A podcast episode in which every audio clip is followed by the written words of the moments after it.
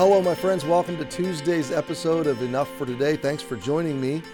We get to do one of my favorite things today when it comes to this program, and that is to start a new psalm, one at a time, slow walking through the Psalms, and we're meditating on God's heart and the human experience.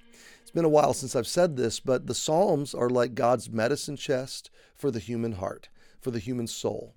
Why is that? Because the Psalms are um, really, they record every kind of human emotion. Every human experience possible is processed to God in the presence of God as the Word of God in the Psalms. So there's a human author and there's a divine author. This is the inspired, preserved, perfect Word of God. And this is, this is God flowing through a human author like David or Moses or others to speak to us about human experience, where the author is, is honest, maybe raw, maybe it's a psalm celebrating and experiencing joy and victory and exultation. Maybe it's a psalm of sorrow and grief or hardship. Maybe it's a psalm of devotion and, and worship and intimate fellowship. There are different kinds of psalms, but really, this is just a vast pharmacy for your heart. And that's why we chose to do this journey together because of COVID. That's how it started. But I don't know about you, but it's helped me so much that I come to the place. I know plenty of you are watching this, but it doesn't even matter to me if nobody watches it because it's good for me. It's good for my soul. And if, if it's good for me, it's good for you. God gives us His Word to process our human experience, our human emotions in His presence, which changes us. It transforms us. It gives us a right view of Him, a right view of ourselves, a right view of others, our enemies, our families, and others. It gives us a right view of our world, our, our, our place in, in the timeline of human history, our purpose, our mission. It gives us a right view of where we're headed, where we've come from, where we're going, and how God is active and present and working in our lives. And so, um, this is the journey that's before us. And we slow walk because um, Philippians 4 teaches us to think on these things. And God talks to us about bringing into captivity every thought. I think that's 2 Corinthians 5 uh, or 10. I get them confused. But, um, and God tells us to meditate on his word day and night. Psalm 1 Blessed is the man uh, that walketh not, that stand, standeth not, that sitteth not, but his delight is in the law of the Lord, and in his law does he meditate day and night. And what's that man that meditates on Scripture? What's he going to be like? Like a tree planted by the rivers of water, nourished, nutrition, water, underground roots, rooted, well rooted, well established, uh, durable, deeply rooted, grounded, okay? Um, and you're going to be nourished from your root system and then Psalm 1 says you're going to bear fruit in your season. So you go through different seasons of life, and all the Psalms address those different seasons. And as we meditate on these Psalms, we are grounded, we are rooted to become eventually fruitful. And I can speak to that personally that this journey through Psalms has grounded me in more ways than I can take the time to share. Many of you are experiencing that with me uh, as we journey through. So we're in Psalm 48 today. And I want to invite you to open a Bible there. Sometimes maybe it would help to take notes or highlight or underline words or, or whatever. Psalm 48 goes right along with 46, 47, kind of continues the thought of the people of God celebrating the victory that God has brought to them.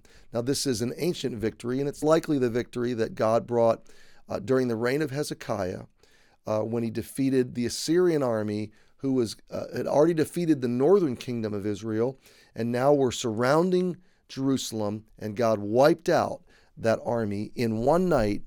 There was no battle, and uh, the king Sennacherib went home alone and was killed by his own sons in, in a pagan temple. So God got a great victory at the darkest moment when uh, the people were certain that they were done for, that it was all over. God changed everything. He turned everything in a moment. So the people now are worshiping and celebrating, and they're uh, they're they're finding great joy and clapping and shouting and and rehearsing the victory that God has brought. The modern day application is that we are children of this same God. We follow him by the grace of Jesus. And Jesus calls us victors because of his work. He's defeated sin and death and the grave, and he's made us victors, triumphant conquerors in Christ. And we are on this growing journey together, uh, waiting for him to come back and establish his forever kingdom.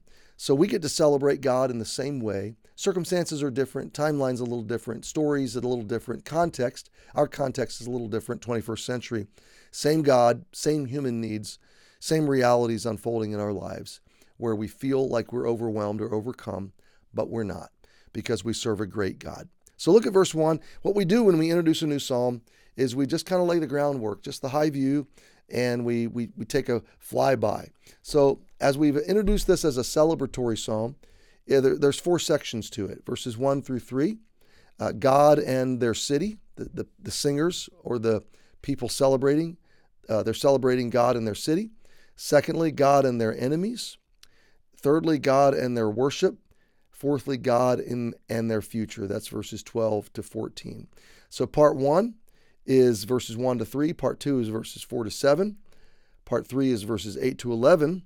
And part 4 is verses 12 to 14. So let's pick it up and read a song and psalm for the sons of Korah, the song leaders, the worship leaders in the temple.